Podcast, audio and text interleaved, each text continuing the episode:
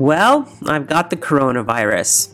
So today I'm going to tell you some things I've learned while being quarantined and also share with you a story from over a hundred years ago. Stay tuned.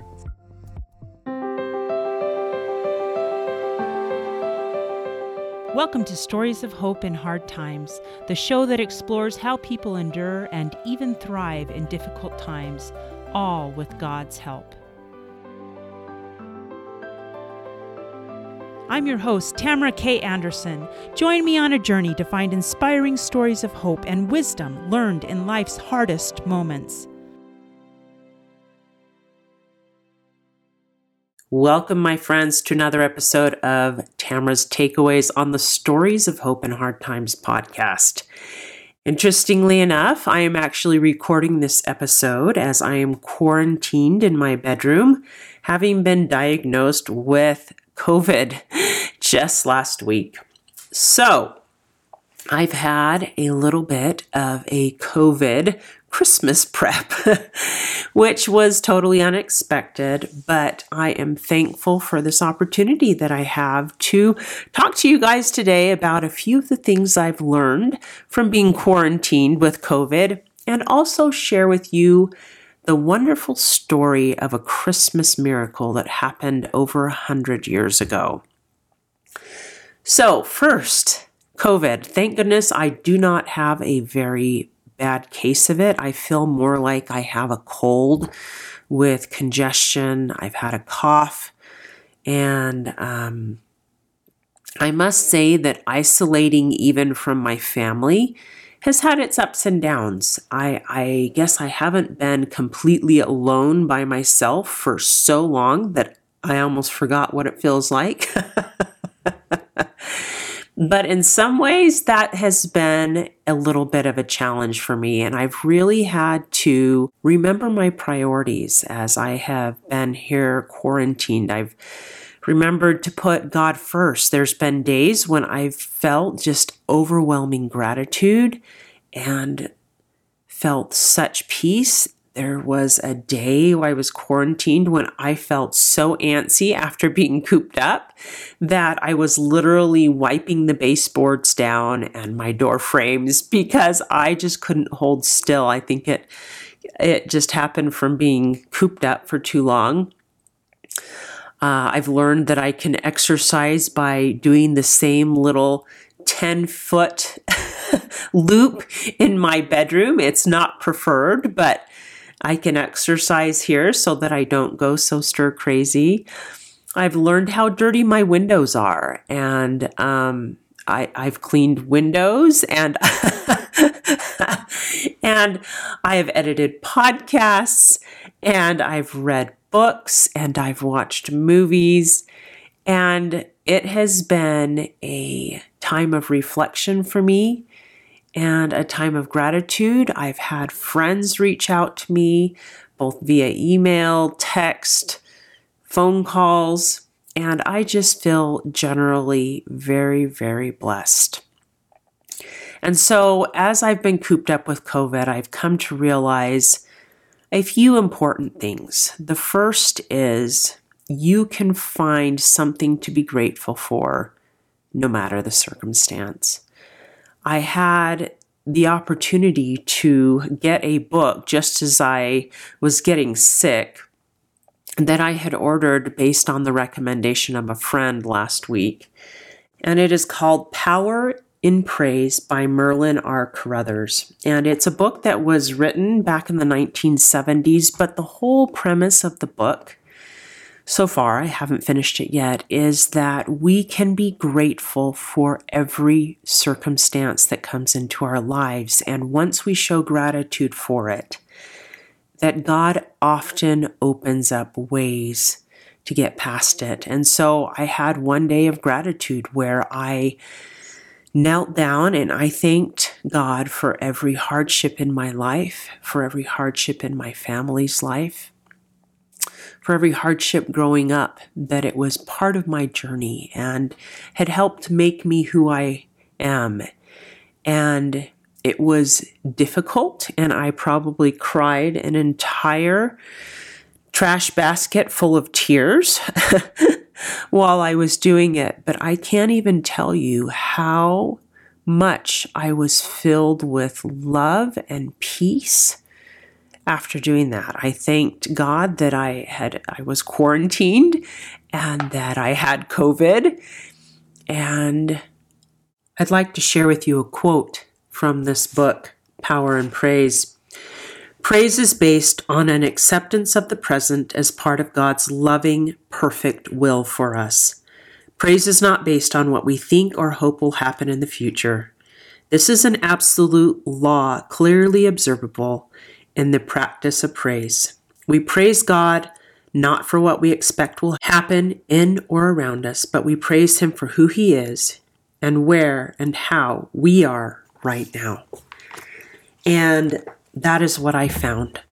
There is a peace that comes in being grateful. I don't know how else to describe it to you other than to say it was a very appropriate way for me to begin my quarantine in my bedroom.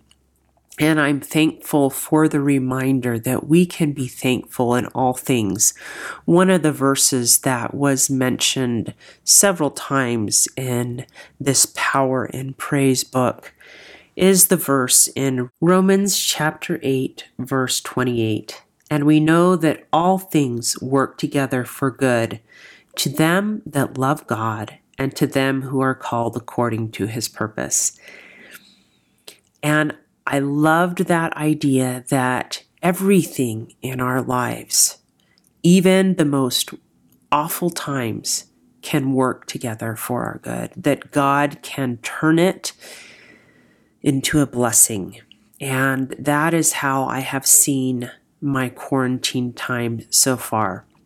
Another lesson I have learned is that it is important to set goals for every day, even if those are goals for relaxing, because we need something to work towards, especially if we're stuck inside a room. And some days that was as simple as I'm going to edit this podcast today. Some days it was, I'm going to relax and read this book.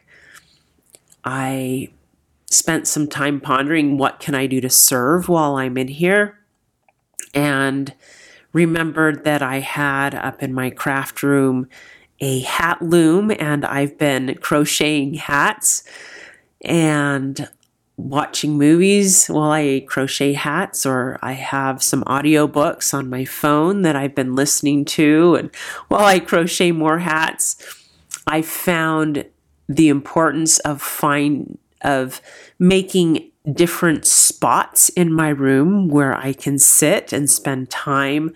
I have a spot where I read my scriptures. I have a spot where I relax and that's where I eat. That's where I watch movies. I have a spot set up with a table where I work and I'm surrounded by my computer and and stuff to help me keep podcasting my microphone here, which I'm recording out of my room today. Um, and so it's important to set goals, to when you're in a small place, have different stations so that you're not sitting in the same place all day long. I found it's important to have wonderful things to distract me, um, filling my life with goodness. I was able to read um, one of Richard Paul Evans' most recent Christmas book called The Noel Letters, which is beautiful. And if you haven't read it yet, go for it. It's wonderful. Anyway, so gratitude and goals. And I have to say that I know God helped me through all of that. So, gratitude, goals, and God. God is the one who inspired me how to spend some of my time. Truly, this has been a journey that I have taken with God at my side. and I'm thankful for his help through it all because my emotions have run up and down and all around. I felt happy, I felt discouraged, but I'm thankful that God is with me even in quarantine. Now to a wonderful story. I've been able to do a little bit of research since I've been stuck here in my room. And I want to take you back to the Christmas of 1914. We're in the beginnings of World War I, and something truly remarkable happened that first Christmas. In the weeks leading up to Christmas, candlelit trees began to appear along the German trench lines, and Lance Corporal R.S. Colson of London Rifle Brigade wrote about this. He said, I am sure you are anxious to know how we spent Christmas, and I will tell you in detail. But first of all, I must describe what will, I believe, live on in history as one of the most remarkable incidents of the war. On Christmas Eve, at about 4 p.m., we were in a line of advanced trenches waiting to be relieved. It was dark when we heard singing and shouting coming from the other trenches at right angles to us. News filtered down. German and English officers had exchanged compliments and agreed on a truce. Then we started giving one another a concert. We sang every song we could think of. A bonfire was lit, and everyone walked about as though it were a picnic. Sergeant Major Frank Naden of the 6th Cheshires wrote, The Scottish soldiers started playing the bagpipes. Graham Williams, a British soldier, wrote, I was gazing toward the German lines and thinking what a different sort of Christmas Eve this was from any I had experienced in the past when suddenly lights began to appear along the top of the German trenches. These were Christmas trees, which were adorned with lighted candles burning steadily in the still, frosty air. Other guards had, of course, seen the same thing and quickly awoke those asleep in shelters to come and see this thing which had come to pass. Then suddenly our opponents began to sing Stille Nacht Heilige Nacht. They finished their carol, and we thought that we ought to retaliate on the same way, so we sang the first Noel. And when we had finished, they all began clapping, and so it went on. First, the Germans would sing one of their carols, then we would sing one of ours, until we started up with O Come All Ye Faithful. And the Germans immediately joined in singing the same hymn to the Latin words Adeste Fideles. And I thought, well, this was really a most extraordinary thing. Our nations both singing the same carol in the middle of a war. Stephen Wonderly wrote, Whatever the spirit of Christmas had been before that hour, it was now above all the spirit of hope and peace. A British war correspondent reported that later on in the evening the soldiers heard a clear voice singing the beloved French carol, O Holy Night. The singer was a serving soldier, Victor Granier, formerly of the Paris Opera. Private B. Calder of the 6th Gordons recorded, I must say I spent a merrier Christmas in the trenches than I expected. There was a truce for a while so that we could bury our dead, after which we had a short service over their graves. The chaplain read the 23rd Psalm, and then the German chaplain read it in German. It seemed odd for us to be lined up on either side of the graves, German on one side and British on the other. After the service, the Germans asked if we would not shoot that day or the day after. We were speaking to the Germans and got souvenirs from them. I got a little box of ground coffee, so I had coffee for breakfast that morning. We also got nuts, sweets, and chocolate from them. The Germans seem to be well off here. They have plenty of tobacco, and we got some of it. You will hardly credit this, but it is the truth. Fancy shooting at the enemy and then going over to wish them Merry Christmas. You would have thought that peace had been declared, and there was no shooting on Christmas Day or the day after. Kurt Zehmisch of the 134th Saxons recorded in his diary Christmas, the celebration of love, managed to bring mortal enemies together as friends for a time. and one French officer summed up his thoughts in the simple words For an instant, the God of goodwill was once more master of this corner of the earth. My dear friends, Christmas is a time of miracles. It was a hundred years ago, and it was 2,000 years ago. And it continues to be a time of miracles even today. As we approach this Christmas season, let us remember that Christmas is a time of love. It is a time of celebration. It is a time of hope. But most of all, it is a time to remember one of the greatest gifts ever given to the world. As it says in John chapter 3 verse 16, for God so loved the world that he gave his only begotten son that whosoever believeth in him should not perish, but have everlasting life. Let us remember this holiday season, first of all, that we are loved by a God in heaven who loved us so much as to send his Son.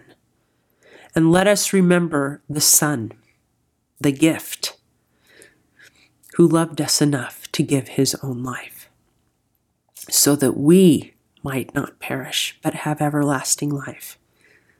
I am thankful for the gifts of the Father and the Son this holiday season.